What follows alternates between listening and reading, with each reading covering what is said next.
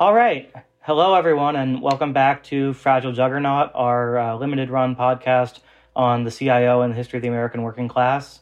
When we left you, we had just finished a whirlwind tour of the history of the American working class from its beginnings through around 1913 or 1914. In today's episode, we're going to move you through not quite as much history, but still a lot, starting with the beginning of World War I around 1914 and the gains that the working class made during the wartime period. Then we'll talk a little bit about what happened after the war when there was a serious depression and a pretty intense move against labor unions to try to roll back some of those gains. And then we'll spend a good deal of time talking about the 1920s, which were a kind of contradictory decade, an unbalanced decade in which workers never got up to the kinds of power they had had in the past, but where employers found themselves unable to totally roll back all of the gains or to establish a formula for hegemonic rule that didn't include workers. And I'm joined here today by several of my colleagues. I'll let them introduce themselves now. Hi, this is Andrew. Hey, this is Gabe. Hey, everybody. This is Ben. And I'm Tim.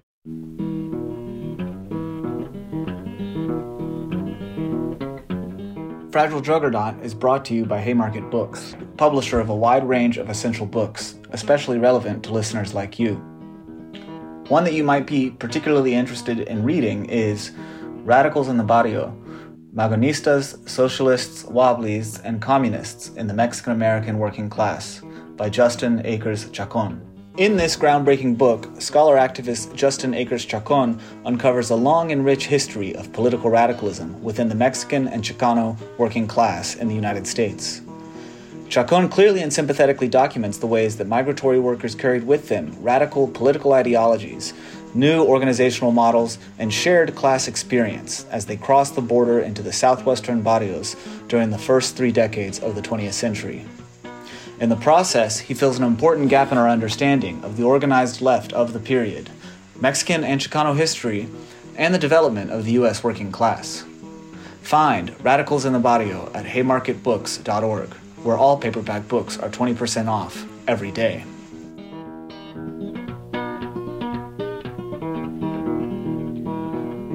Say there, did you hear the news? Sacco worked at trimming shoes. Vanzetti was a peddling man and pushed his fish cart with his hand. Two good men a long time gone. Two good men a long time gone. Two good men a long time gone. Left me here to sing this song. So let's get started. You know, we had left off with a moment of mobilization around 1912, 1913. Mobilization of some of these workers who were excluded from the AFL, like the workers in McKees Rock, Pennsylvania, or in the Lower East Side of New York. It might have seemed like things were really coming to a head in terms of the class struggle in the U.S., but then a year later, the situation is transformed by the outbreak of war in Europe. So tell me a little bit about how the outbreak of war, first with the U.S. involved economically but not militarily, and then after 1917 with the U.S. involved as a combatant, how did that transform the history of the American working class and the industrial working class in particular? I think one starting place for that is to think about the relationship between organized labor and the Democratic Party. The AFL, as we talked about previously, had made it a general kind of point of policy to stand somewhat back from politics.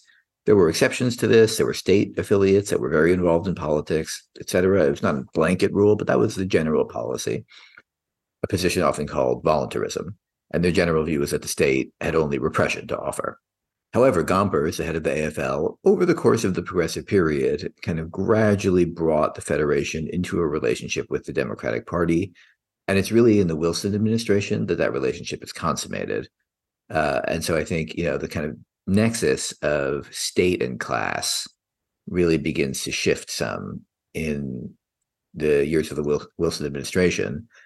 And some of the details of that are very interesting and significant and kind of both have huge effects and also foreshadow the experience of the 1940s in important ways. Labor's entry into the Democratic Party machine and the kind of coalitions that are represented didn't mean or signal a kind of nascent social democratic kind of labor movement, let alone a socialist one, you know, the leading figures in the AFL still kind of hewed close to some of their kind of ideological, their at least recent ideological roots of voluntarism, meaning that they were opposed to many forms of social insurance, were not necessarily even thrilled about many forms of explicit legislation, which might have curbed labor laws abuses. They kind of narrowly confined themselves, as many historians will describe, to ensuring there were not many legal obstacles to the organization of workers at the point of production, of which there were many in this period. The high point of the rhetoric of industrial democracy in the first half of the first Wilson term, just to give a little bit of domestic context to the energy that the Wilson administration will ultimately harness in its military thrust into Europe. Before the election, during the Taft administration, there had been a kind of high point of labor violence. Some of the most famous examples, the bombing of the Los Angeles Times building by the structural ironworkers, a building trades union of riveters who put up steel bridges and skyscraper frames.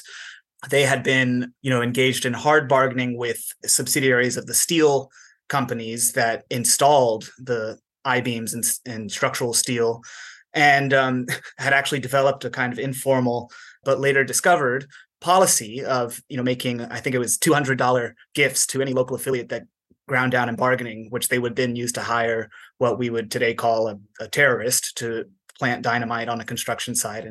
And one of the targets was the owner of the Los Angeles Times, a famously anti-union publisher, and a publisher who stylized his life in Los Angeles as being on a kind of military frontier, making war against the local working population. And so news like that, another famous one is the Ludlow Massacre, a massacre of Southern and Eastern European immigrant miners in Southern Colorado by an affiliate, a subsidiary of the Rockefeller interests. These events actually compel Congress to form a kind of standing investigatory committee, the Commission on Industrial Relations, which is impaneled during Wilson's first term and opens, 2 years of national study on what is the ultimate root cause of this violent class conflict that keeps erupting in all these major industrial and employment centers. And, that produces answers and produces a kind of consensus around the validity of something called industrial democracy. One of the only federal legislative goals that the AFL has in this period is amending the antitrust laws to exempt organized labor, because throughout the preceding decade, really going back to the 1890, to the passage of the Sherman Act, one tool that judges had used to break strikes was the existence of the antitrust laws and referring to labor unions as labor monopolies. And so that exemption is included in the Clayton Act and is actually won. And so there is a kind of moment here of opening to organized labor and incipient movement energy. Woodrow Wilson is the only Democratic president between 1896 and the beginning of the New Deal in 1932. So in that way, too, this is an opening towards new social and political forces. Wilson is elected in 1912 in a complicated presidential election, which has not only a Republican running against him, but Theodore Roosevelt running as a third-party progressive candidate, and Eugene Debs running as a socialist. And so you've got a four-way election in which three candidates stand for some version of progressive or socialist reform.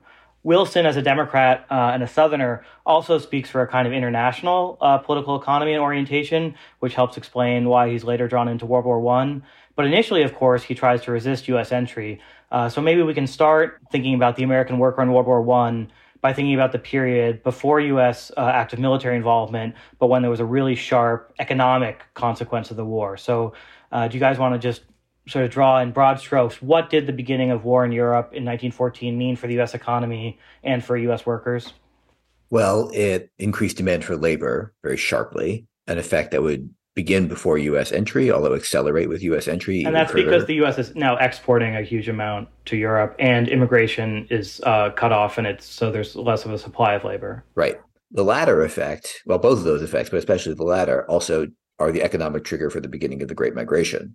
or the first great migration of African Americans from the South, although that will continue on and off in some form through the 1960s. 1914 is the kind of classic start date for that, for this reason. It's also worth saying that the uptick in demand for labor and the consequent leverage that that brings about empowers not just unions in general, but the kind of left-wing crust of the AFL. For example, machinists in Bridgeport. I think in 1915 is the year of the big strike in Bridgeport, although there will be industrial struggles in Bridgeport throughout the period of the war because Bridgeport, Connecticut is a major arms manufacturing center. But, there are things like socialist machinists, right, who have real militant kind of traditions, often have local political power, are in the AFL, have kind of built up union bastions. And when demand for labor gets so high and the labor market so tight, there is a noticeable kind of increase in militancy in the first couple of years of the war before U.S. entry. The number of strikes really soars in this period between 1915 and 1916. I think trade union membership, it doubles also, right? Like literally doubles between 1916 and 1920. There ends up being over 5 million workers in a trade union by the end of the war, a few years after the war.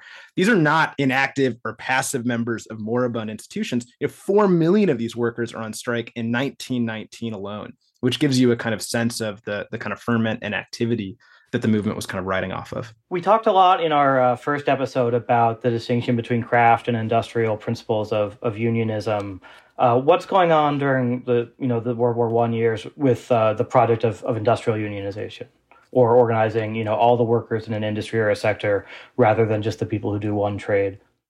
The hallmark success of the partnership between the AFL and the Wilson administration before entry into the war is in the railroad brotherhoods, which do not formally amalgamate and pursue, a kind of single contract in the way that the mine workers had, for example, but do coordinate a national campaign aimed at the government rather than just the railroad owners for the 8-hour day. Which at this point is a campaign that's in its, fifth decade, the demand for the 8-hour day? Our listeners will remember that the campaign for the 8-hour day has its origins in the 1880s. So we're talking about something that's been going on at that point for 40 years. Yeah, and the leaders of the Brotherhoods recognized this moment of high demand, and particularly on the railroads to ship things to the ports to be transported to Europe. They recognize the tremendous leverage this affords them to organize a strike campaign and to set a deadline for the Congress to say, if you don't legislate an 8-hour day in the railroads, we will shut the industry down. And amazingly, it works. And Congress passes the Adamson Act in 1916 and establishes the 8-hour day in the railroads. And this is a both of kind of vindication of the AFL's strategy to this point and an opening to people in craft unions that there are broader horizons than what they had assumed was the limit to what they could do since the defeat of the prior attempts at industrial unionism in previous decades. And Andrew, do you want to say a little bit about the United Mine Workers in this period and what they represented in terms of industrial unionism?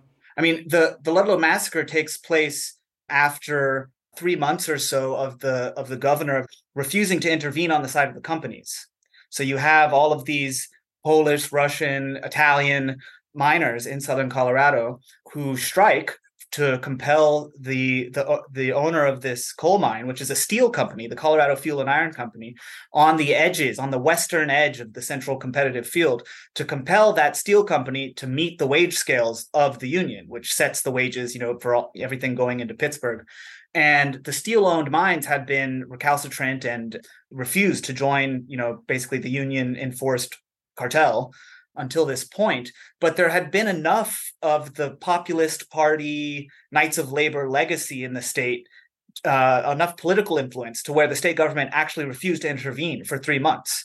And when the National Guard was sent in, it was sent in as a peacekeeping force to prevent the company from using private soldiers to break the strike and bring in, and so you can tell there the use of the state to regulate the industry, an insistence on political action, on using political allies, a goal of the workers to run the industry across state lines on their terms, And the result, which is, you know, also telling about the balance of power in this period, is that after 3 months, the governor's resolve breaks. He bends to the Colorado Fuel and Iron Company's lobbyists, the Rockefeller lobbyists, directs the National Guard to allow the strikebreakers in, who then set up machine gun outposts around the camps of the evicted mine workers, because every time there's a mine strike in this period, you know, you lose company housing and you have to set up a tent city, usually near the coal face, so that you can guard the mine that you're striking.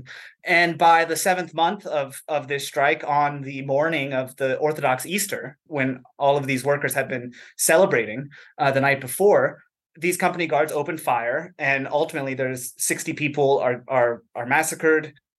The mine workers union responds by organizing its own counter meeting. There are members of the Western Federation of Miners, Wobblies, Radicals of all stripes, whose response is to go close the mines forcibly, you know, dynamite shut the mine faces to make sure that this massacre of their comrades does not become an opportunity to reopen the struck mines.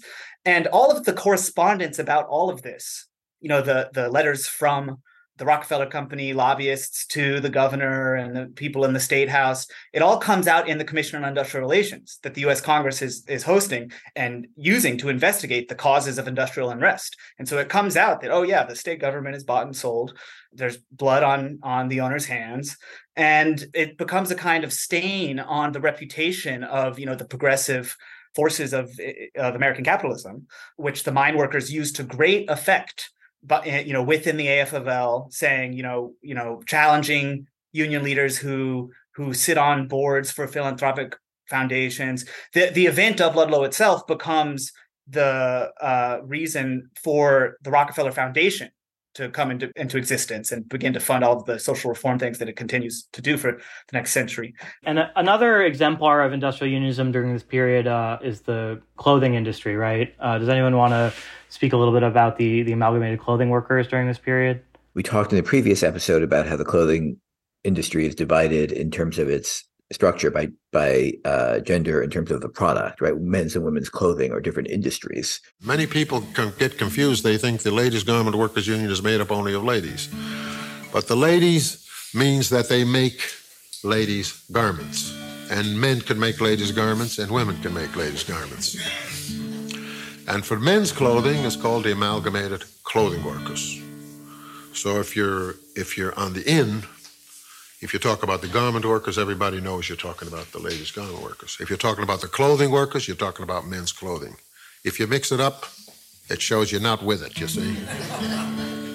The International Ladies' Garment Workers Union had sort of consolidated itself in the first decade of the 20th century, particularly 1909 to 1911. And the men's clothing industry remained somewhat more kind of fragmented on craft basis for a few years longer. So it's really only on the eve of the First World War that the Amalgamated Clothing Workers of America, which is the men's clothing union, is consolidated under the leadership of Sidney Hillman, a Jewish immigrant from Lithuania, who had been in the Jewish Labor Bund back in the Russian Empire, kind of came out of that Yiddish socialist tradition, and had kind of fought and won a big struggle in Chicago in particular. So there's an interesting kind of distinction there. For, you know, most of this industry is, we think of it as a New York story, but Chicago, Baltimore becomes really important, other cities too. Anyway, the ACWA, the Amalgamated, as it's often called, is kind of just really getting on its feet when the war breaks out, and the war too will be very good to the ACWA. The clothing industry, you know, has a tremendous demand put on it by the military. I think one important distinction about the founding of the ACWA is that it's not recognized by the AFL. It's organized originally as a dual union at one of the conventions of the United Garment Workers, which is an AFL affiliate for men's garments. It was a union that had relied a lot on the union label, on kind of consumer organizing. The union label was given to shops which maybe only the cutters were organized, but the other 3/4 of the workers were not union members. And so in 1913, the president of that union holds its convention in Nashville in the South, thinking that all of these immigrant workers from Chicago and New York might not be able to get there. doesn't allow those who come to be in the convention. And there's a dual, you know, they go and form their own convention and form the ACWA. And so it's not recognized. And that fact characterizes its politics in relation to the labor movement for the next, you know, until the Depression, really. I would just jump in to say, you know, like there are the kind of like garment workers and the miners are the two kind of main kind of traditional labor precincts for industrial unionism in this period, but they're not the only ones. I mean, the miners, they're really worth mentioning. By the time the war's over, 1 out of 10 unionized workers is in the UMW. They have a long legacy of industrial organizing. They have a kind of eleme that comes from the kind of militant action that they're taking at the point of production. They have tremendous resources and have a lot of weight to kind of like throw around internal AFL debates. But they're not, again, the only ones, even with the garment workers that are doing industrial organizing. There are rare precincts where this kind of other model of, you know, workplace organization is really prominent. One of which that's going to be of important to the story about the war is a number of the longshoremen and port workers. And in Philadelphia, you know, there's even a robust interracial IWW local, you know, headed up by figures like Ben Fletcher, who we'll kind of probably discuss at length a little bit more in the episode, a kind of Black worker who had migrated himself from the kind of South up to Philadelphia and had kind of risen through the ranks of this militant interracial union as another kind of tradition which had kind of survived. The Wobblies, which we discussed at length in the last episode, are still players in the labor movement. I think thinking about the Wobblies or the IWW is a great prompt for us to think about the other side of the war experience, right? So on the one hand, what the war means for the working class is high demand for labor, tight labor markets, leverage, right? New members in unions. On the other hand, and especially after the U.S. enters the war in 1917, war is also an occasion for the extension of repression, especially by the state, against certain kinds of labor organizing, right? So what's sort of the darker side of the war boom from the point of view of the American working class? Well, there's outright repression, right? There's, Eugene Debs, one of Wilson's competitors in the 1912 election, and a serious competitor in a way, right? He got 6% of the vote, is imprisoned, just as a kind of one of the most famous examples, for a speech that he gave in Canton, Ohio, opposing the war. And, you know, similarly, the Wobblies in particular are pretty brutally assaulted by all levels of state authority, from federal down to local and down to private kind of forms of power too. The Wobblies, they're still kind of in the mix until 1918, 1920, but they'll never really fully recover from this blow. I mean, 166 of their members are tried for treasonous activity that has included huge bonds associated with their names. The organizations were really broken. And even someone like Ben Fletcher, who supports the American entry into World War I, is nevertheless, because of his association with the IWW, jailed for a number of years, along with the other leaders of Local 8 on the port, but also other kind of leading figures in the union. But I also want to add here, the relationship between state repression and the elevated demand for labor is an interesting and complex one, because wartime emergency, massive state public expenditure, high demand, you know, kind of running the economy hot in the way that you do in a war, right? Because it empowers workers, it creates a sort of very delicate situation for the people in charge of the state, who both need production to continue and need to limit inflation if they can, right? And so this happens in World War I, it happens in World War II. The state is drawn increasingly into the management of the economy in a whole bunch of different ways that involve both empowering and repressing labor simultaneously.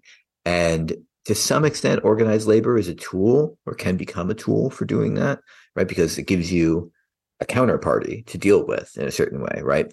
This will be much more true in World War II than in World War I, though, because the workforce is not organized in the same way, and employers are not totally willing to let labor be a counterparty in the same way. So that limits the state's actual ability to manage the economy and creates a very kind of complex pattern of repression, co-optation, cooperation, and a bunch of different patterns. Most basically, once the U.S. is in the war, the Wilson administration is going to try to force employers to, if not recognize unions outright, then to establish some form of employee representation, which is to say company unions become a common organizational kind of form in 1917, 1918 for the first time in U.S. history.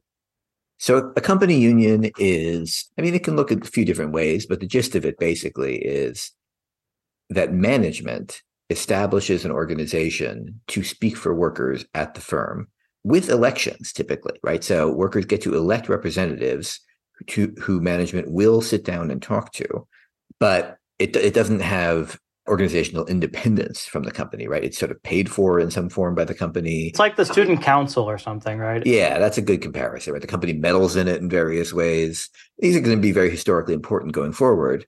They are one of the ideas that travels under the phrase industrial democracy, right? Industrial democracy is something that members of the IWW will say to describe their kind of anarcho-syndicalist program. It's something Eugene Debs will say to describe socialism. It's something that Samuel Gompers will say to describe AFL unionism.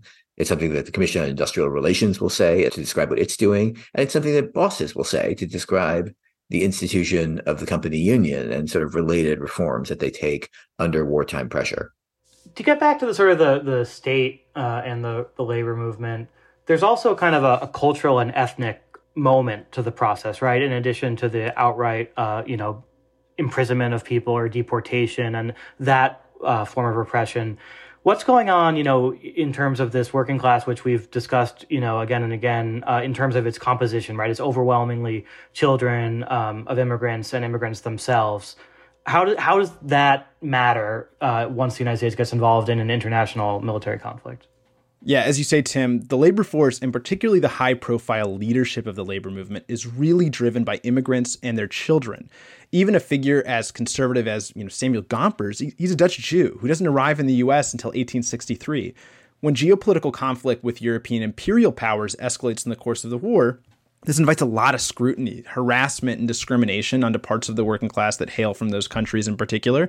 There's a generic wartime xenophobia that fuses with ruling class nativism that's been mainstreamed in response to the increasingly confident struggles waged by immigrant workers, particularly those from Southern and Eastern Europe. The war years, I guess jumping ahead a bit, also the post-war years, are when the most restrictive immigration laws are passed in this country's history. 1917 sees the Asiatic Barred Zone Act, and then in 1924, the Immigration Act is passed. And with the latter, not only is Asian migration totally banned, migrants from Southern and Eastern Europe also see severe restrictions. There's a quota system established. This is often the case with border policies. It's not just how they want to control and regulate the flow of people inside a social formation. Nativism also wants to police more vigorously the hierarchies dividing immigrants from the rest of the population. And so at the same time that figurative walls are being projected outwards, they're also a blunt instrument turned inwards. These are the years when labor radicals like anarchist Emma Goldman is deported, so is Luigi Galliani, an Italian anarchist who has a huge following amongst his working class compatriots. Those include Sacco and Vanzetti, who later face trumped-up charges that kind of tragically result in their murder by electric chair. Movement kind of insisting on their innocence is a big part of working class and left-wing radicalism of the decade. These episodes should give a sense of the atmosphere that these strikes were facing. Tenuous efforts at multinational and multiracial unity that kind of faced off against a border regime, an environment of sometimes popular nativism that wanted to exclude but also divide and hierarchically structure the working class, or at least parts of the working class. And of course, these anti-immigrant attacks were the bleeding edge of a kind of backdrop of intensive labor repression. Think about the anti-sedition laws of World War I, or how in Chicago and New York and Los Angeles, police forces developed specialized parts of their departments known as Red Squads that had the explicit aim of rooting out anarchists, communists, and unionists. So a big part of the story of these strikes and the sort of intensified and professionalized repression from above that are kind of created in the wake of them, and continue to exercise influence over this country's politics for quite a long time to come. There's also a massive program, ideological program rolled out of Americanism and Americanization. Again, this is kind of in that complex fabric of repression, co-optation. It doesn't all quite work in one way, but basically across the urban industrial landscape of the country, the demand to demonstrate your 100% Americanness is sort of voiced in many, many ways in many places. English classes and factories, abandonment of maybe older cultural practices, foodways, whatever. I mean, it's quite far-reaching, in fact, right? And a visible performance of foreignness, especially, if it's connected to one of the central powers, which lots of people are from, like the Austro-Hungarian Empire, for example, right? becomes increasingly stigmatized. And then that will extend to much of Eastern Europe after the Russian Revolution as well, since the Russian Empire had included so much of what's now Poland and Ukraine and so on. And so there's kind of repressive assimilation dynamic. There's also something that the historian James Barrett describes as Americanization from below. And that's a way in which, again, in the kind of many meanings of industrial democracy, workers appropriate American citizenship ideologically as kind of their possession against their bosses, and try to kind of argue that, you know, here as America, you know, we come from the land of the Kaiser, right? We come from the land of the emperor, where, you know, we were oppressed peasants, but here as Americans, we have a kind of citizenship, and, you know, our boss is actually the Kaiser here. So it doesn't all work in one way, but it is a kind of notable and important moment of, you know, I mean, to be direct about it, I think like the politics of whiteness, right? And the kind of question of the place in American society of the ethnic groups that, again, Barrett, along with David Roediger, describes as the in-between people, right? That Eastern Europeans, Southern Europeans, everyone knows they're white and European in a certain sense and can differentiate them from, you know, Africans and African-American people, from East Asians and so on. But exactly what it means to include them in that category is still kind of politically contested and up for grabs. And this is an important moment, although it will the process will continue for decades more, in the consolidation into kind of white Americanness of Poles and Italians and Jews and so forth. And this cultural, you know, logic has a kind of direct material element as well in the idea of an American standard of living, right? In the late 19th century, when white American workers' movements are resisting immigration from China, they distinguish between, you know, a higher American standard of living that a white man is entitled to and the kind of, you know, bowl of rice that an Oriental can live on. And so in the process of becoming white, or more less ambiguously white, ethnic American workers are also laying claim to this kind of higher standard of living that the sort of skilled workers represented by the AFL have traditionally been able to at least claim, if they don't always receive it. Is it right to say that these ideological reformations are also being compressed into a tremendously short period of time, given that, you know, the election is November 1916, the inauguration will be March 1917, American entry into the war not long after that, and then the Russian Revolution, you know, September 1917, you know, it's what, 6 months or so of a tremendous new choice being presented to labor leaders and to workers. Absolutely. So, you know, we mentioned the Russian Revolution in 1917 a few times. You know, it probably won't be a spoiler to anyone listening to this that World War I ends, the fighting ends in 1918, and there's an armistice signed. What happened sort of in the U.S. As all these things come together, the ending of the war, the cresting of the wartime economic boom and inflation, a revolutionary wave that we should remember doesn't just include Russia, but it happens really in some way all over the world. What's sort of the high tide of this look like, and how does it start to move towards the post-World War I period?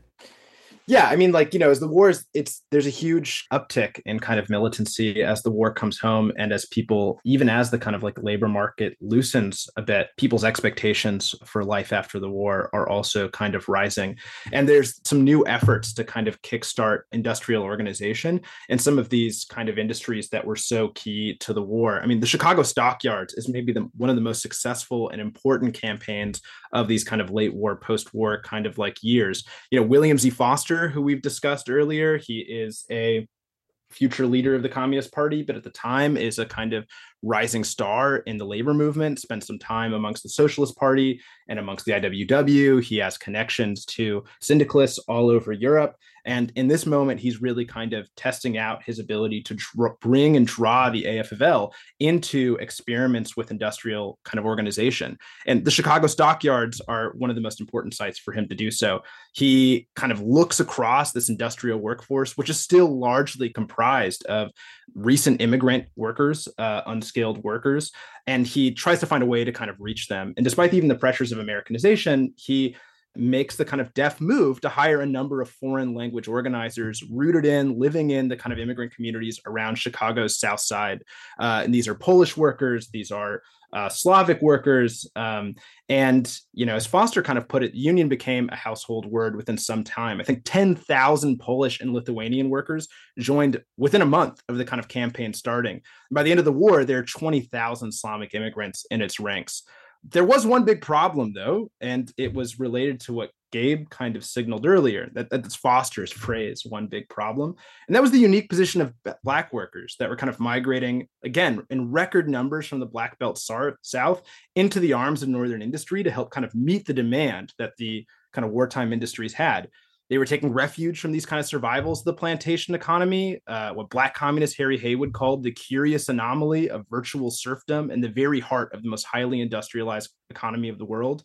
You know, they were running from Klan terror, from Jim Crow, from lynch law, that basically allowed the kind of former slaveholders of the South to kind of maintain some vestige of old slave relations under kind of new conditions of legal emancipation.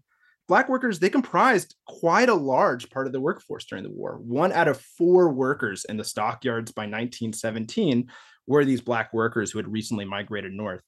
It's worth remembering, too, this is the nadir of race relations in this country. In other words, it was a time when open white supremacy and the quite popular violent subordination of Black people, fixing them at the kind of bottom rungs of the U.S. class and racial hierarchy, was kind of like a core part of our political culture. Woodrow Wilson is an exemplar of that himself personally, right? Right, exactly. I mean, Wilson, despite being the kind of ultimate professor president, you know, is also the one who brings, you know, has ties to the Klan and brings a Birth of a Nation and screens Birth of a Nation at the White House. You know, these Black workers that are arriving from the South, they have their own traditions of organizing. They have their own kind of political traditions and radicalism, but there were few resources in the extant labor movement to kind of meet them in solidarity. And many Black leaders, community leaders, fraternal groups, they were ultimately anti-union. Even the European immigrant workers, when they were not racist, were kind of responding to a situation where Black workers were being railroaded from the South by bosses often to kind of break strikes, where scabbing was a quick ticket out of the kind of white vice of debt peonage. You know, Foster, again, hired Black organizers. He found ways to connect with Black workers, however tentatively. These are Black workers also locked into the worst, most abject parts of the labor process. You know, race wasn't just a matter of like you had a diverse spectrum of people working in the plant. It was often kind of there was a racial logic to the organization of production in the plant. And Black workers in particular in the stockyards were often kind of trapped on the killing floor where one actually had to kill the kind of livestock that, you know, would supply the kind of raw materials, the food that the stockyard was aiming to produce. It's a really strategic position, right? It's where the production process starts in a way, but it's hardly an enviable one to kind of spend all your time in. Unlike the situation in steel, the Chicago stockyards do succeed in bringing in this radical left-wing organizing force into under the auspices of the AFL and organizing an industrial organization. Yeah, and they go on the offensive even as the kind of like war years are kind of drawing to a close, and they pull off what is an ambitious kind of strike action that requires the intercession of the federal government. I think it's the federal government, like into the kind of strike itself. And an arbitrator ultimately awards them both recognition of the union, pay increases, and the rest. And it's a kind of victory that no one really kind of expected. It also becomes the kind of signal and model for a wider labor offensive in 1919. So a lot happens in 1919, and we need to spend a couple minutes on it because it's just, you know, it's one of those years in American history. Right, the Russian Revolution has turned into the Russian Civil War, right, and it's reverberating around the world. Huge strike waves in other countries have followed from it, notably Italy, for example, right, where there were huge factory takeovers by workers that kind of brought them to the brink of revolution. Yeah, and Bavaria too, and Austria, Hungary. I mean, these are not also just foreign, these aren't like distant events. These are events that many of the kind of mass production workers we're talking about have family, personal, political ties to. And so in this context, I think it's helpful to kind of just remind ourselves, right, that we're kind of looking back through a membrane of the Cold War, and I have to see past and through that, right, to a period when an AFL organizer like Foster might also be, you know, a wobbly and a syndicalist and a future communist, right? And that all of those things are kind of circulating a little bit more promiscuously with each other than would be true in the later, more familiar labor movement. So on the model, basically, of Chicago and the stockyards, there is a major offensive by labor, really beginning in 1918, in fact, but really reaching a peak in 1919. Remains the year when the most Americans proportionally have been on strike in our whole history. And there are enormous strikes in essentially every major industry, but that includes a general strike in Seattle which begins from the shipyards in Seattle. So there's a notable kind of war industry, right, that's grown the city, grown its working class. The offensive of that working class in 1919 brings the whole city out on strike for a period of time. There's a big mine strike, which we need to talk about on its own. Yeah, let's talk about the 1919 coal strike. It saw the federal government confront over 400,000 striking coal miners in over a dozen states, and the emergence into national politics of a young John L. Lewis, who would later be instrumental in the organization of the CIO. The background of the strike was the wartime inflation and the fact that the mine workers' contract had been frozen for 2 years. When Wilson brought the country into war, the Congress had passed price control legislation, establishing a Federal Fuel Board to regulate the industry. And under a Washington agreement, the union negotiated with the operators under the Fuel Board. There had been a substantial wage increase in the summer of 1917, and union security, meaning that coal miners could not be fired for being members of the union, a blacklisting tactic that was very common in the industry, particularly in the South and the West.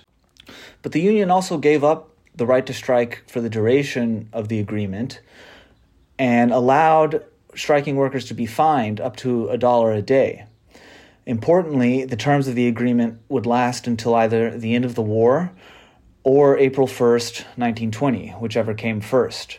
So while they had won a wage increase at the beginning of the war had gone on for 2 years and prices had continued to rise. While the armistice had been signed in November of 1918, the Senate had failed to ratify the terms of the Treaty of Versailles. So from the perspective of the coal operators and the federal government, the Washington Agreement remained in force and the union was prohibited from striking. This was the context in which John L. Lewis emerged as the acting president of the UMWA. Lewis had been born in 1880 in a small Iowa coal town, the son of Welsh immigrants, on Lincoln's birthday, the eldest of 8 children. He had worked as an itinerant coal miner in his early 20s before returning to Iowa to work with his family, where he campaigned for fellow Iowan coal miner John White for the UMWA presidency. And upon White's victory, the AFL appointed Lewis to its staff, where he would work for Gompers, campaigning for Woodrow Wilson in 1912, and returning to work for White, organizing coal miners in the South and the Southwest. White, in turn, gave Lewis a job in 1916. In April 1917, Woodrow Wilson brought the country into war, appointed White as a member of the Federal Fuel Board, which made his vice president, Frank Hayes, president of the Union. Hayes, in turn, appointed Lewis his vice president, and incapacitated by alcoholism, receded from active leadership. So by the end of 1918, without ever having won election to Union office, John L. Lewis was effectively in charge of the mine workers. As soon as the armistice was signed on November 11, 1918, strikes immediately began. The Amalgamated Clothing Workers of America launched a strike that day for the 44-hour week. In February, the Seattle workers kicked off their general strike. And in August, a group of dissident mine workers from over 150 locals held their own bargaining convention to hold their own strike. In September, the UMWA leadership held its own convention, overseen by Lewis, to authorize a strike on November 1. Their contract demands were a 60% raise, a 6-hour day at the face, meaning they would be paid as soon as they entered the mine rather than when they got to the bottom of the mine, and a 5-day week. And abolition of the $1 a day penalty for striking workers. Negotiations began later that month but went nowhere, as the operators refused to negotiate under a strike threat. Lewis's statements in these negotiations showed something of his caustic public persona, his penchant for sarcasm, and his deft use of the press to dramatize the class conflict in the industry. He said, quote, "During this crisis, from out of Macedonia comes the cry, 'We gentlemen stand here with spotless robes and white mantles and are ready to negotiate a wage scale, except as affects our minds.'" In late October, the Wilson administration invited Lewis and the operators to Washington, but the negotiations produced nothing. The bedridden president, Woodrow Wilson, issued a statement that the strike would be, quote, "not only unjustifiable, but unlawful," end quote. When a reporter read the statement to Lewis, he responded by challenging the president's own patriotism, saying, quote, "I am an American, free-born, with all the pride of my heritage. I love my country with its institutions and traditions. With Abraham Lincoln, I thank God that we have a country where men may strike. May the power of my government never be used to throttle and crush the efforts of the toilers to improve their material welfare and elevate the standards of their civilization." End quote. The day before the strike deadline, Attorney General Mitchell Palmer went to court to get an injunction against the strike and won a temporary restraining order against the union and a hearing date on November 8th. On November 1, the strike began. Coal production throughout the entire country ceased for a week. And at the injunction hearing, the judge gave the union 3 days until November 11th, 1919, to call off the strike. Lewis ultimately capitulated, announced the end of the strike, but in a sign of the union's strength, the miners refused to return to work without a clear victory. Martial law had to be declared in the state of Wyoming, and in early December, the federal judge handling the case cited 84 UMWA officers for contempt of court and placed all union staff in the state of Indiana, where the union's headquarters was in Indianapolis, under arrest. President Wilson again invited Lewis and William Green to Washington and promised arbitration if Lewis could bring the miners back to work. On December 11th, 40 days after the strike began and 33 days after the union's own leaders had, under threat of imprisonment, called it off, Lewis announced the union would hold an international convention to give delegates the opportunity to vote on the settlement in January. Coal production, which had gradually crept back to 50% of its levels before the strike, resumed. Quote, "We have felt the weight of our burden," Lewis told the convention. Quote, "We have paced the floor at night into the wee small hours of the morning, when the men and women of our organizations were peacefully sleeping in their beds, wondering what we could do. We were insulted in conference. We were insulted in the streets. We were insulted on trains and in hotels. Ye gods! Such concentrated fury was never visited upon any helpless set of men in such an unjustifiable way." End quote.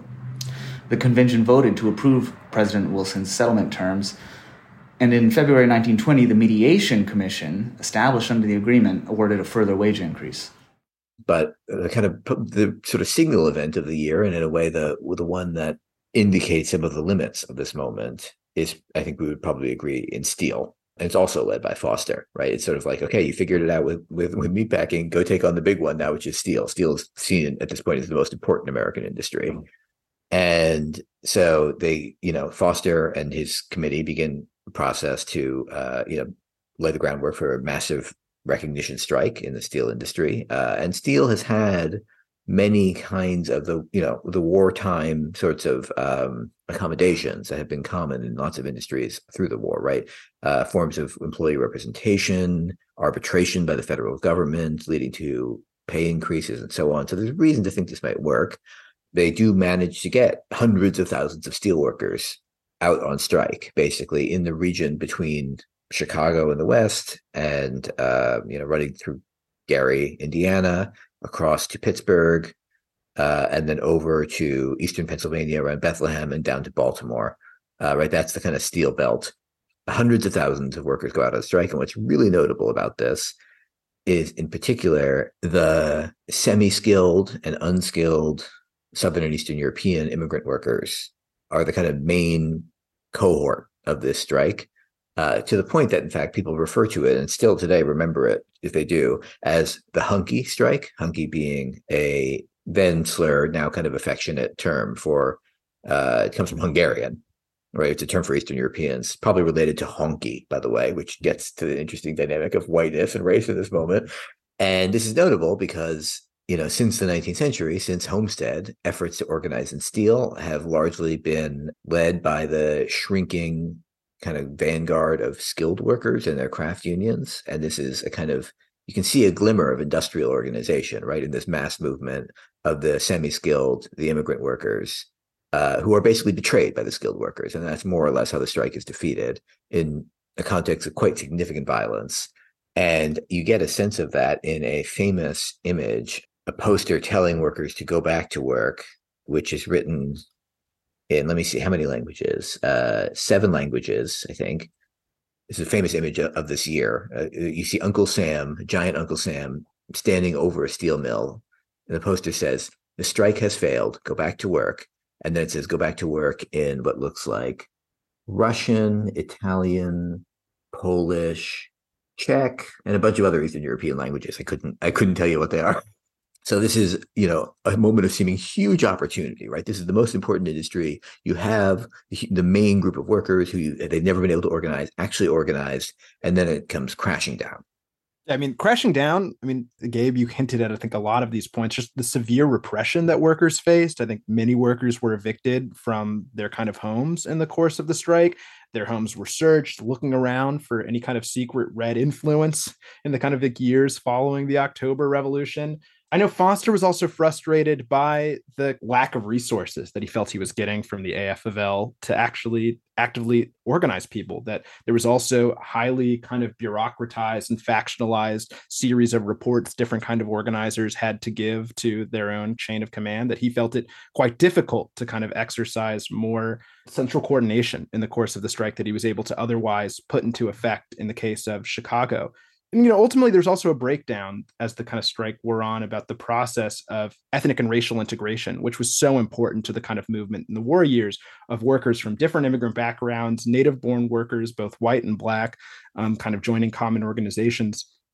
That kind of poster that you described is, again, a signal of the kind of polyglot, multitudinous kind of mass industry working class that was being mobilized by the union, but also was demobilized by the employers. But yeah, I mean, it signals something about the difficulty, the promise, and what ultimately is the kind of tragedy of how some of this moment ends. Right. In a way, you could see the steel strike as an attempt to organize workers industrially without actually having an industrial organization. Right. And the AFL's plan, if this succeeds and these 350,000 striking workers beat the steel industry, is to then parcel them out, right, across, oh, I don't even know, probably 10, 12 different organizations across the steel industry.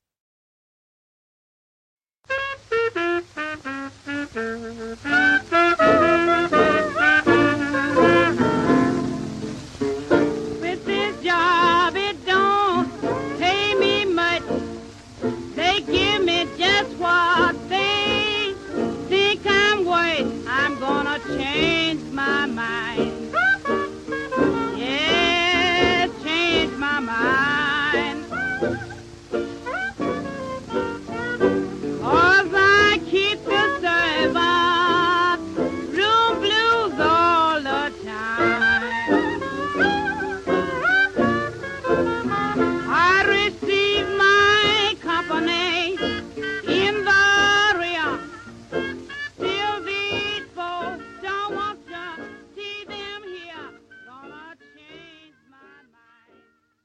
So the collapse of the steel strike is followed shortly by a very sharp recession, or even depression, as people would have said at the time, beginning in the early part of 1920. I have here that manufacturing production declined by 22%, unemployment nearly doubled, reaching 11.3%. And so you also have the disappearance of some of that leverage the workers has had in the labor market.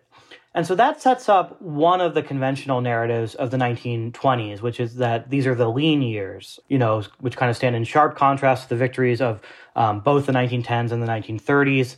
Labor's really on its back. And certainly thinking about steel or auto, you know, which remain largely union-free throughout the next decade, we can see that. Does anyone want to speak to this image of the 1920s as an era of defeat and whether it's you know, an adequate frame for thinking about that history? I mean, there's something undeniable about the framework of defeat, I think. I think it's not quite as simple as that, but I think it's important to begin with that recognition, right? Even the accomplishments of the war years, like what happened in Chicago, that falls apart, right? And that's the other side of what happens in 1919, right? It's an enormous upsurge in racial violence against Black migrants in cities across the country, often called the Red Summer of 1919, the Chicago race riot being one of many extremely violent examples. You know, hundreds and hundreds of people are murdered. And, you know, the steel strike is defeated. The miners fight and basically lose the mine war, right? Again, the most significant kind of armed insurrection of labor ever, arguably, in this country, right? That's 1920 to 21. Yeah, the Battle of Blair Mountain, right? And, you know, the sum result of these defeated struggles and the enormous political repression of the left, right, which rolls into the Red Scare of these years with, you know, huge deportations and arrests and so on, right, is there is clearly a certain amount of defeat, demobilization, intimidation, disorganization. That's just undeniable. Even as you will continue to see struggles flaring up into 21, 22, 23 in rail, on the docks, etc. That being said, from 1914 to 1920, workers' wages have gone up 158%. Although, you know, the recession, I think, drives them back down some, certainly. There is a irreversible quality to a change that dramatic. Right, workers have also had these experiences of maybe their union had a moment of recognition during the war, or they at least were in a company union and their boss said the words "industrial democracy," right? And so, you know, at the kind of beginning of this decade, it's not actually possible for capital to reinstitute the status quo ante. It sort of can't be done, especially in a global context of working class revolution, right? Which they're not totally sure won't come to America. And I think that's the way to think about the 20s from my perspective, right? Certainly it begins with huge working class offensive that kind of comes to defeat and ruin quite bloodily. But nonetheless, something has kind of been conquered over these years by the working class that will never totally be wrested back. What are employers sort of doing at this point? What is their vision of industrial relations? Obviously, we've talked about the intense repression, you know, about the suspicion of immigrant workers and about some of their new investments in labor displacing technology. But what are some of the other ways that employers are starting to think about the future of industrial relations in the 20s? Yeah, well, I mean, employers largely are able to kind of recognize that they have a problem. Not just in that they're paying more in wages than they would like to be, but that there is a kind of a class problem that they're able to kind of see. And that's part of their recognition that they can't just jack wages back down to where they were. So, you know, the experience of the war really kind of teaches a certain lesson that it's possible to engage in experimentation in how bosses relate to workers without necessarily giving up the whole shop. So company unions, for example, just persist mainly. Like they get set up during the war. All the big industrial firms, more or less, they just kind of persist across the 20s. And in fact, in many cases, kind of deepen in terms of, you know, participation and so on. And, you know, there develops a whole kind of bureaucracy for the first time in a lot of firms about trying to kind of rationalize employment to personnel departments. I mean, some of those are, you know, pre-war, but the personnel department kind of really comes into its own in the 1920s, right? The idea that the company would have a significant staff of people whose job is the kind of bureaucratic side of management. So not like on the shop floor barking at workers, although that certainly is still there too, right? But like in the office, kind of like fiddling with wage rates and policies and keeping track of the file, you know, with a file on every worker. And that allows you to do things like, for example, establish what we call an internal labor market. An internal labor market being a policy of assigning job openings to current employees where possible, often on the basis of seniority. So seniority, which is a union demand, right? And that's rightly how we think of it, is also something that employers become kind of interested in and willing to experiment with. They start providing some amount of welfare policies kind of on their own initiative in some way through this period. Life insurance plans, for example, which maybe they just, in some cases, workers have to kind of pay the whole premium, but it's sort of pooled through the agency of the employer, and maybe the employer kicks in a little money. Medical care becomes a possibility, often just like the company itself just gives you the care directly without the mediation of an insurance plan. Pensions become a kind of known possibility in some industries like rail and steel and so on. Again, often in discretionary ways, right? So like if you have a long service record and can demonstrate your loyalty or something like that, right? They'll kind of think about giving you a pension as opposed to an entitlement like a contract would give you. But nonetheless, right, these become more common features of industrial life. And there's also a whole kind of like leisure and recreation side to it, you know, company baseball teams, company outings and picnics, company orchestras, etc. The original anti-union pizza party, in other words. Right, exactly. And, you know, this is in a moment where employers are trying to figure out how to deal with the huge increase in wages and militancy over the course of the war and kind of get that under control without totally rolling it back, right? So there's a kind of structure of exploring for compromise here, where capital wants to find things that it can give labor, that labor will accept and appreciate, that won't fundamentally kind of change the power relationship. I think that's at the center of the dynamic over the course of the 20s. It's also worth saying, we've now alluded a couple times to mechanization, but this is the decade of the assembly line, really. I mean, it's been invented already. You know, the concept is not new, but the 20s is really the period when that becomes a very kind of common feature in one form or another.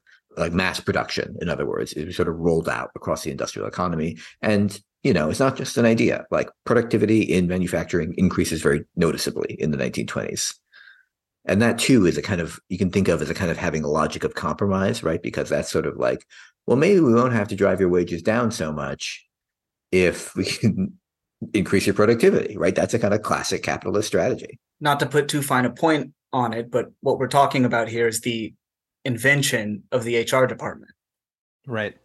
And also if not the invention, the spread of an idea that workers might trade off control and power in the workplace in exchange for consumption during their leisure hours, right?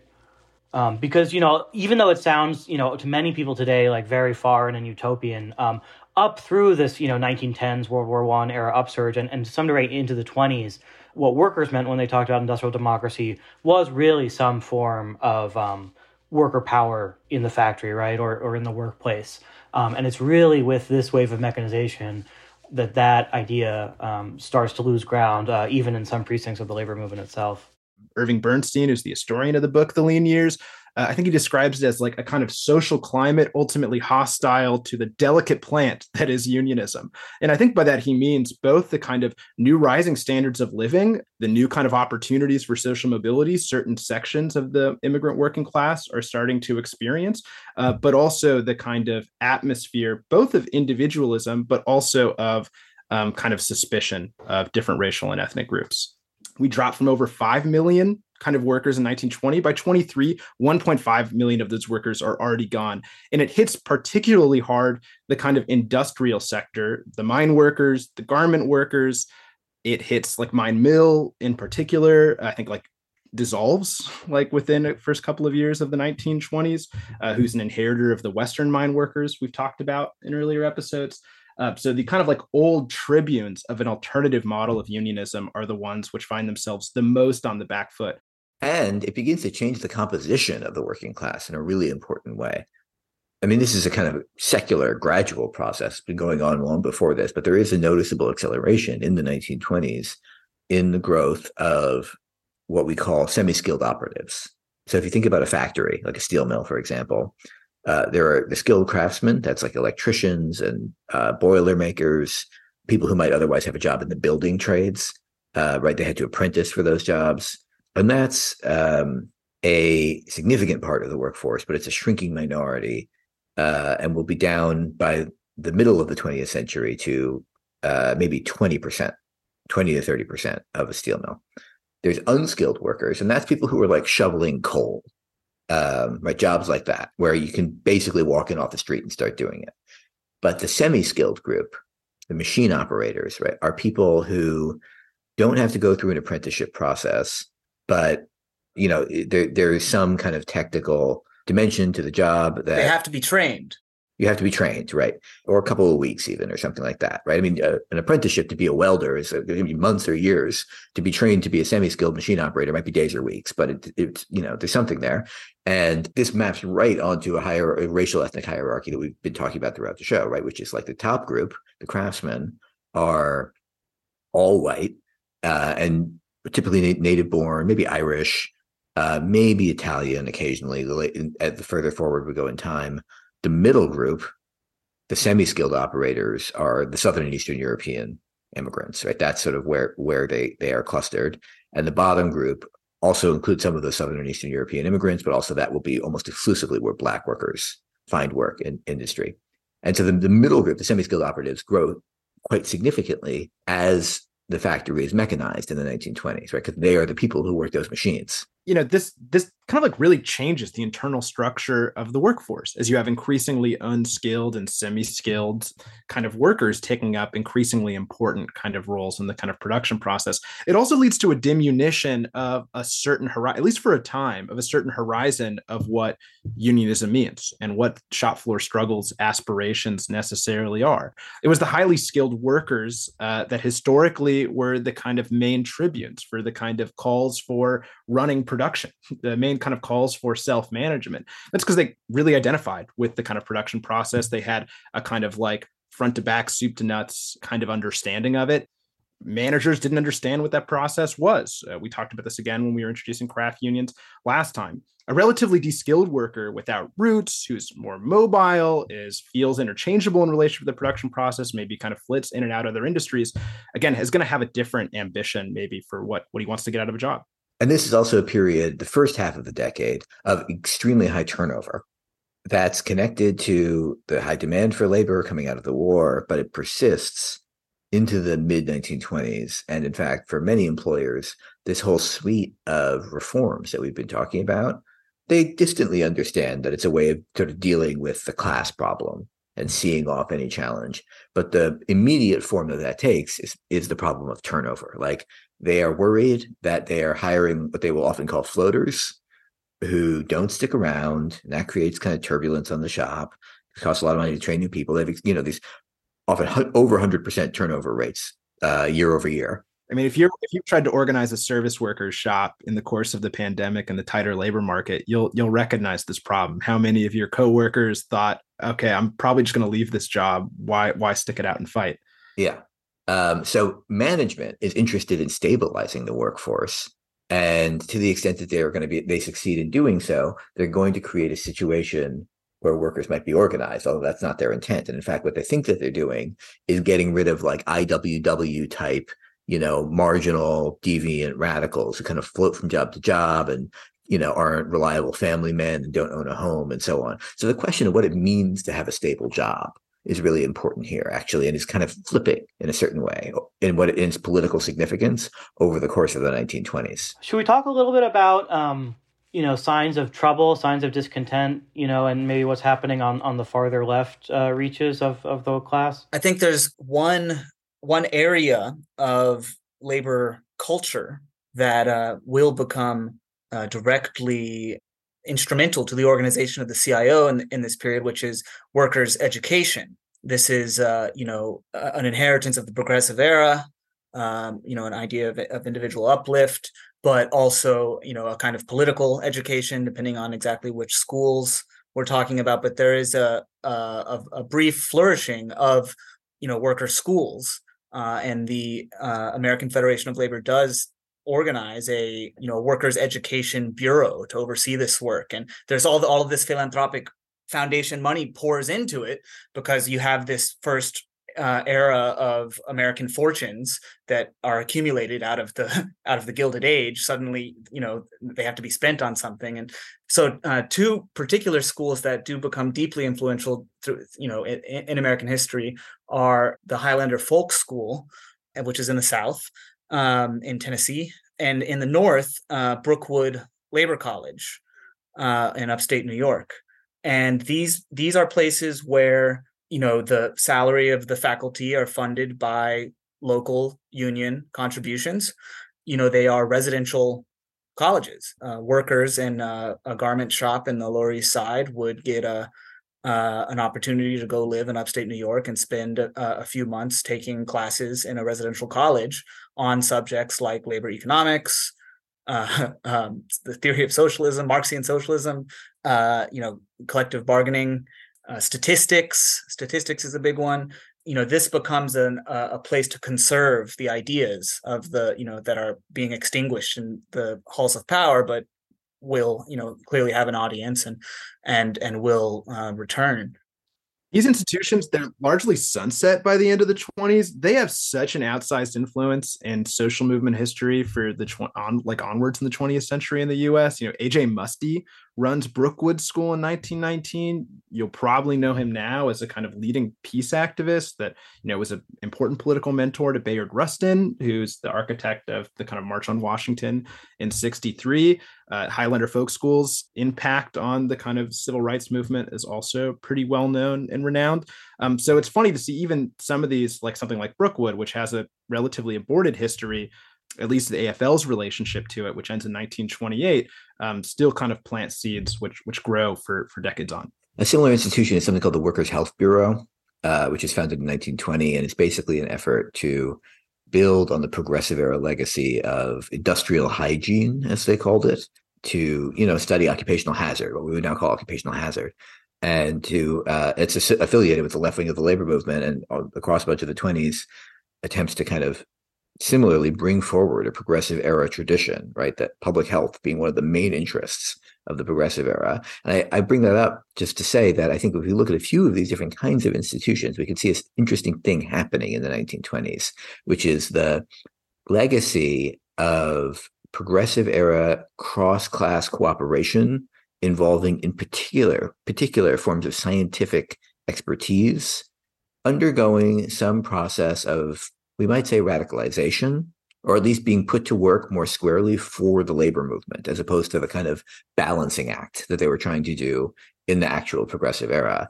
And this even includes something called the Taylor Society, which is the organization that kind of inherits the legacy of Frederick Taylor, the founder of scientific management, generally treated as a kind of villain in labor history, right, for degrading work. But by the 20s, the Taylor Society is really interested in these kinds of questions about how productivity might actually kind of improve life and working conditions for workers, and how it might kind of be paired in some way with working class power, and, you know, unionization, and even some vision of kind of socialism potentially, right? They see socialism as a kind of scientific enterprise. The question of the workers' consent enters into management science. Exactly.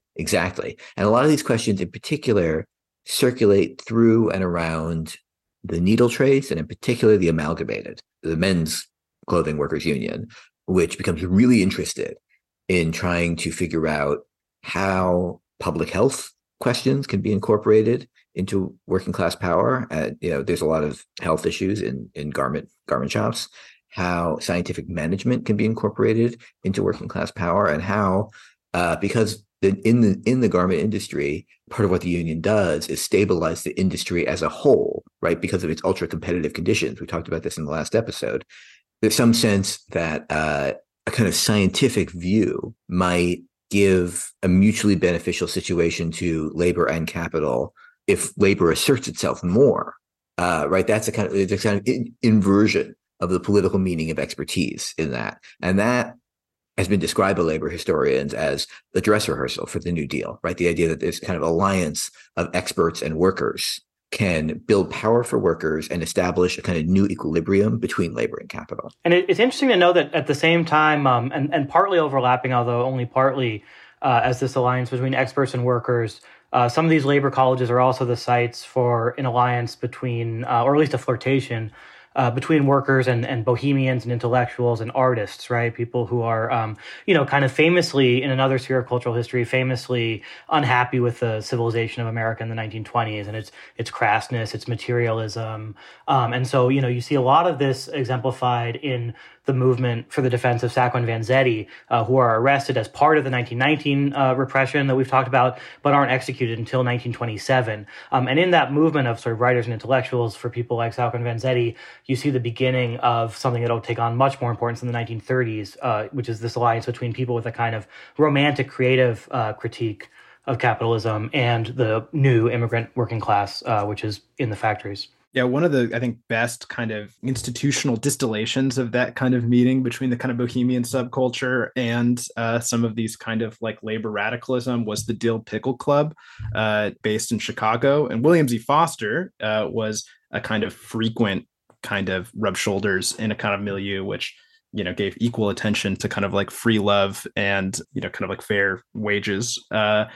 you know, it might be worth talking a little bit about Foster and the Communist Party also before we conclude, because the emergence of the Communist Party as a kind of radical pole, the kind of like left edge of the American political scene, and Foster again as a kind of rising figure in the kind of world of left labor, is another important development for the 1920s.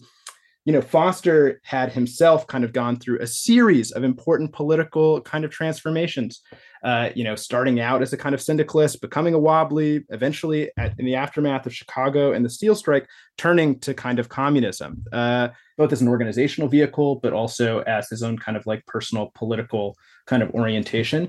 It was a kind of match which worked. Foster had long been frustrated with a number of kind of radicals in the labor movement, because their interest in developing their own independent revolutionary unions.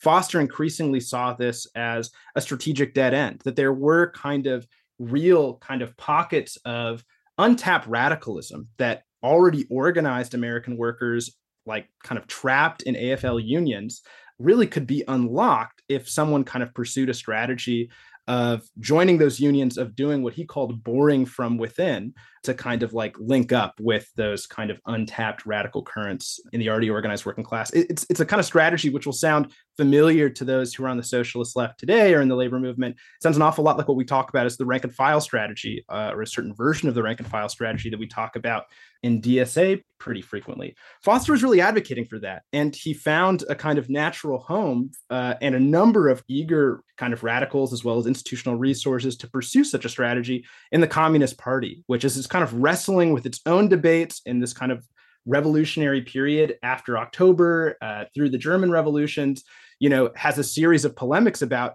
how should revolutionaries and communists relate to the existing kind of labor movement.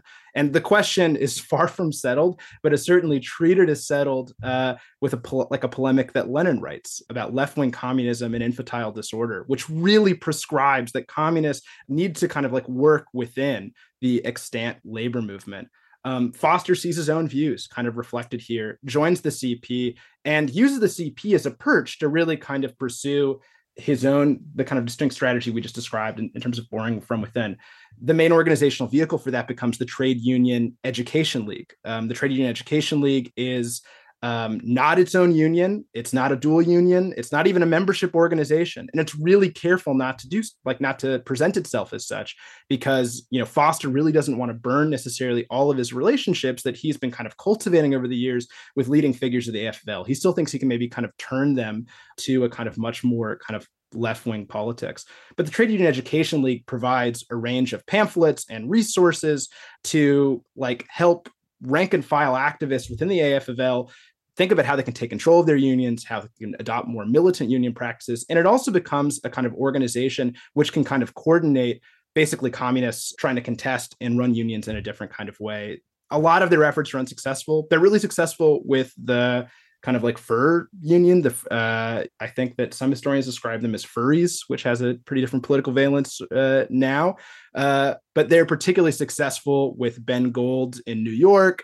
They lead a really successful strike, I want to say in 1926. And they kind of, it spreads to Philadelphia and Baltimore and across the Eastern Seaboard in 27. And while they're excluded from the work of the AFL's Worker Education Bureau, the faculty of Brookwood do mingle with the Education League, and you know, there's a clear understanding of some shared project here of, you know, preparing American workers for the task of reconstructing their society, which is so clearly in the aftermath of World War I in need of reconstruction.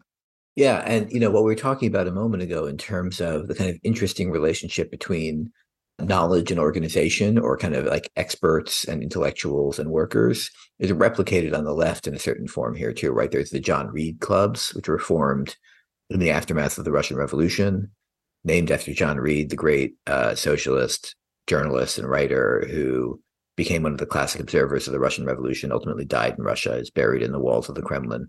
And, you know, those become kind of a part of the world of radical popular education that kind of involves both the kind of bohemian middle class people and the working class radicals, the kind of free love and workers' power kind of mix, right? Is really sort of, it's small but potent in important ways by the late 20s.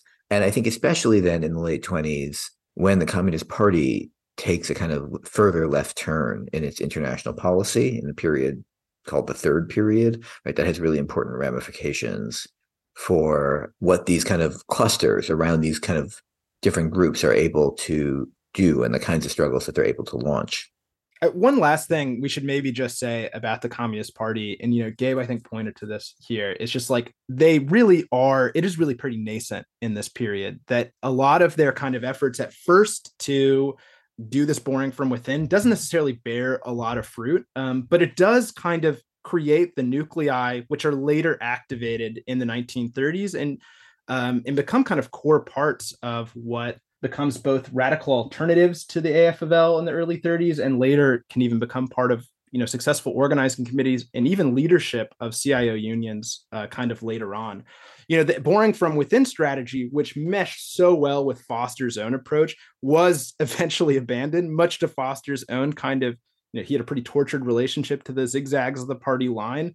But like as the kind of 20s leans on, this is imagined as a period of, you know, the 20s, the mid 20s are imagined as a period of the stabilization of capitalist relationships, the need for revolutionary forces to not necessarily ghettoize themselves, that they need to kind of work in kind of broad united fronts of other kind of working class and left groups, which is why the strategy of linking up with the extant labor movement makes so much sense to them as a kind of policy in the world of labor and workplace organization.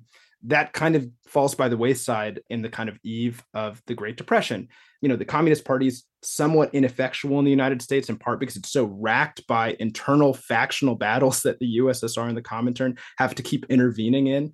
But there's a kind of period of stabilization that comes with Stalin's ascent in the USSR and the kind of victory of his line also in kind of the Comintern and international kind of communist movement. And the line that he arrives at in 28 is one of the Third Period. So if there's a first revolutionary period around represented by the October Revolution and that kind of crest of struggles across Europe and the colonized world, there's a period of stabilization in the 20s. The Third Period is supposed to be the rebirth of a kind of revolutionary era. And it was time for revolutionaries to distinguish themselves from other reformist elements and develop their own organizations. And so boring from within is abandoned, and the calls for communists to develop their own independent red unions is a kind of torch that gets taken up. That mostly is occurring outside of the scope of this episode, but maybe it's worth talking about a place like Gastonia really quick. Sure. So Gastonia is North Carolina, Gastonia, North Carolina. It's a place where I think for many people, it's hard to imagine something like this happening now. It's the Piedmont of, it's near Charlotte.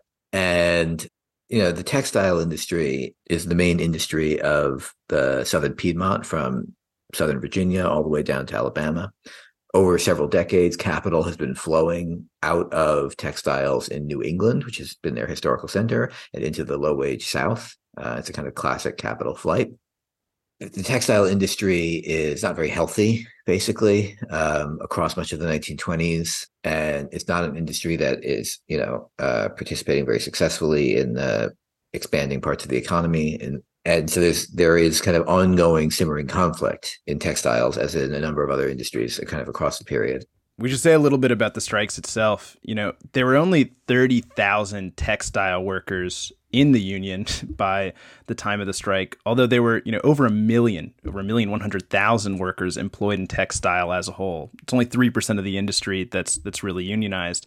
And so the AFL, at the point when it's trying to come down and support the strike, which is already kind of kicked off by the kind of grassroots of the kind of workers in those kind of factories, it's pretty ill-equipped to actually support the strike. And at the first stirrings of repression, they very quickly run out of town. There's an injunction which kind of comes from the court after some 500 young women who are kind of like working in the mills first walk out over both the pace of work and over the kind of desperately low wages that they were kind of receiving. A local court, fitting a theme of much of the decade of the 1920s, puts the kind of picket in an injunction. And they quickly arrest, you know, 1,250 workers. I don't even know how they had enough like bunkhouse beds for all the people they ended up tossing behind bars.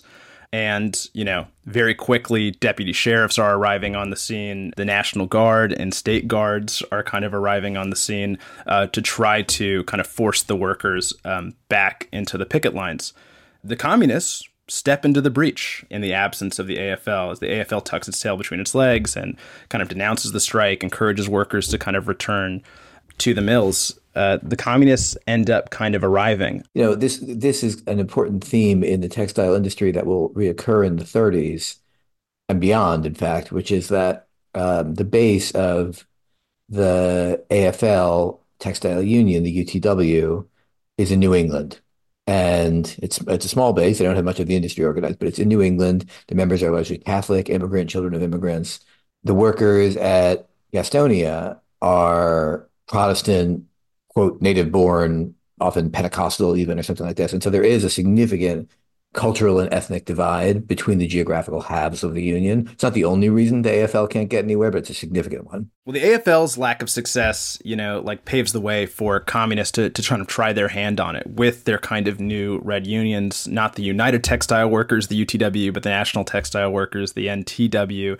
And they come with that union with the whole kind of nascent party apparatus at its disposal. You know, reporters from the Daily Worker, a number of paid organizers, supporting auxiliary forces of Tool, the Workers' International Relief, and they provide quite articulate, quite organizationally savvy support to these textile workers, which are otherwise kind of bereft of a lot of kind of formal organization outside of the county. And one name worth saying here, one of the most famous names to come out of this episode is Fred Beal. Fred Beal himself grew up in an immigrant working class family in Lawrence, Massachusetts, site of the famous Bread and Roses strike, an IWW strike. He had been in the IWW, I believe, and like many of the kind of leading organizational cohort on the ground, industrial organizers in the Communist Party by the late 1920s, had kind of made this journey from the Wobblies to the red industrial unions of this period. He's not the only one. There's a whole kind of crew of them who come down, as you're saying, Ben, although Beal will wind up being the most famous. Yeah, and, you know, Beal lends so much kind of force to the strike. But the strike, you know, still faces, even with this kind of like emerging communist organization, kind of rooted in the plants, supported from the outside, repression does kind of continue. Relief eventually kind of runs out. The strike is broken by force, I think by mid-April of this year. They eventually can't stop the strikebreakers from coming inside, and the relief kind of slows. And as a result, you know, most workers end up slowly, you know, migrating back to the plants. But this at Gastonia, it's a company town, as we were saying. And so in some ways it resembles other kinds of company town strikes that we've talked about, like at Ludlow, the coal strike that led to the Ludlow Massacre, like many coal strikes, in fact, right, where workers, once they're on strike, they're evicted. They live in a tent city, sort of near the workplace, basically. So that from, you know, which is sort of their sort of semi-military encampment for trying to stop strikebreakers from going to work. And, you know, this is the rural or semi-rural South. They're pretty armed. Yeah. And that's a central dynamic of the conflict around the strike. Yeah, that's right. I mean, like, even as workers are returning back, the kind of like communist union is still saying that the fight is not quite over. And from their kind of new tent colony headquarters are still kind of looking for ways to disrupt the entry of scabs back into the workplace and think about new ways that can relaunch the kind of strike.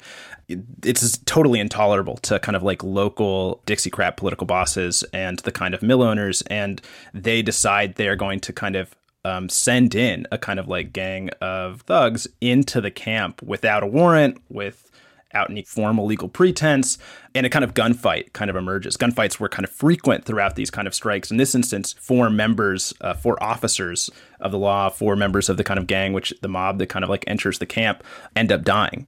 Including the chief of police, right?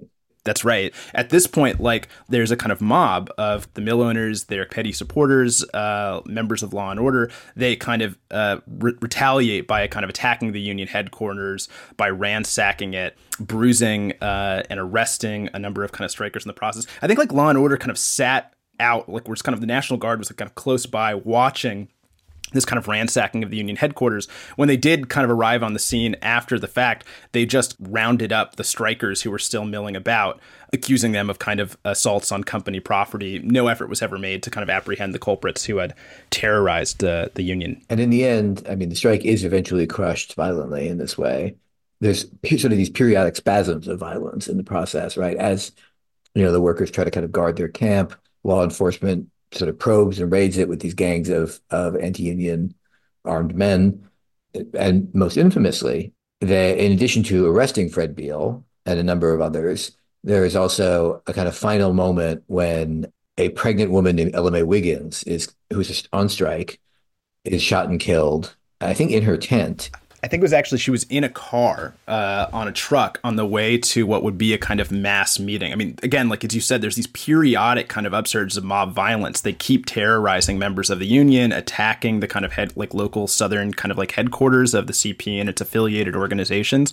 And in response to this, there's 14 people in a truck on the way to a mass meeting in the southern part of the county. And Ella Mae Wiggins is in the back of a car. She was a kind of union organizer. She was like a kind of composer of ballads, kind of like folk artist. Yeah, I wanted to say about that in regard to Wiggins that I think she's a very interesting figure. I mean, both because she becomes this sort of martyred icon of the strike, right? This young pregnant woman, but also because her singing, her songwriting actually in some ways is the kind of militant expression of, you know, what's seen as a kind of workers' folk culture, in fact, a workers' Christian folk culture, right? This is a kind of Protestant rural South.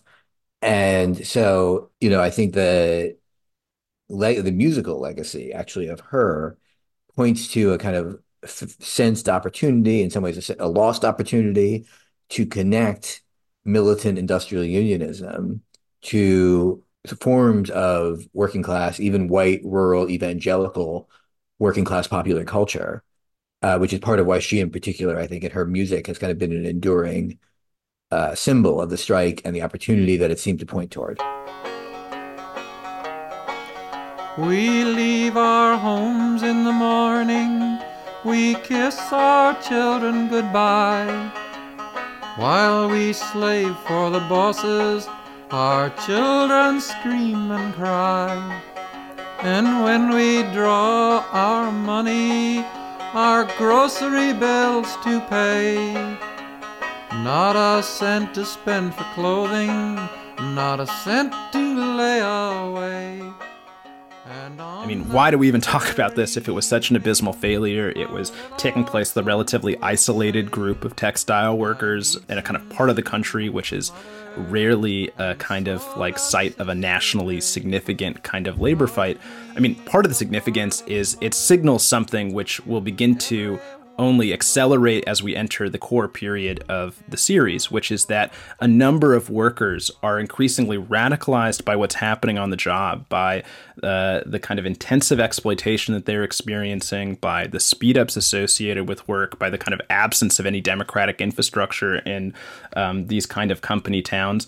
And increasingly, they turn to and pick up and develop organizations of the radical left, of communist organizations. And communist organizers and communist politics increasingly become a kind of tribune to both their own aspirations and a kind of voice for their own frustrations with the conditions of life that they're forced to live under. Say there, did you hear the news? Sacco worked at trimming shoes. Vanzetti was a peddling man, pushed his fish cart with his hand. Two good men a long time gone. Two good men a long time gone. Psycho. Thanks for listening to this episode of Fragile Juggernaut, a podcast on the meaning of the CIO. We will be releasing new episodes every other week throughout the duration of our series. Our next episode will survey the early years of the Great Depression. The interlock crises of social reproduction kicked off, and the nascent forms of working-class fightback, from the unemployed movement and farmers organizing to grassroots industrial and municipal unionism. Here, the ideological and organizational table is set for a massive working-class offensive in the middle part of the 1930s. Fragile Juggernaut is hosted by our organizing committee, Alex Press, Andrew Elrod, Ben Mabee, Emma Teitelman, Gabriel Wynant, and Tim Barker. We are produced by Alex Lewis and Jackson Roach at Row Home Productions. We are brought to you by Haymarket Books, as the first Haymarket Books Originals production. Make sure to follow and share the Haymarket Originals podcast feeds so that you and your comrades can be the first to know about other series-length, non-fiction audio projects in the months and years ahead. To learn more about Haymarket Originals, visit haymarketbooks.org, where you'll also find thousands of indispensable radical books and other political education resources. You can also join the Haymarket Book Club, one of the best ways to support Haymarket and help fund projects like this. You can also find a link to our Patreon for Fragile Juggernaut in the show notes below. Subscribers to the podcast can get access to our newsletter, which features reading lists, further analysis, and interviews with historians and labor radicals, past and present. We need your support to pay our talented producers, so if you're still listening, throw us what cash you can at patreon.com. Solidarity forever. Anarchist bastard was the name Judge Thayer called these two good men. Well, I ain't got time to tell this tale. The Dixon Bulls are on my trail, but I'll remember these two good men that died to show me how to live. Two good men's a long time gone. Two good men's a long time gone. Two good men's a long time gone, left me here to sing this song. All you people in Swasso's Lane, sing this song and sing it plain. All you folks that's coming along, jump in with me and sing this song. It's two good men a long time gone. Two good men a long time gone. Two good men a long time gone, left me here to sing this song. Row Home Productions.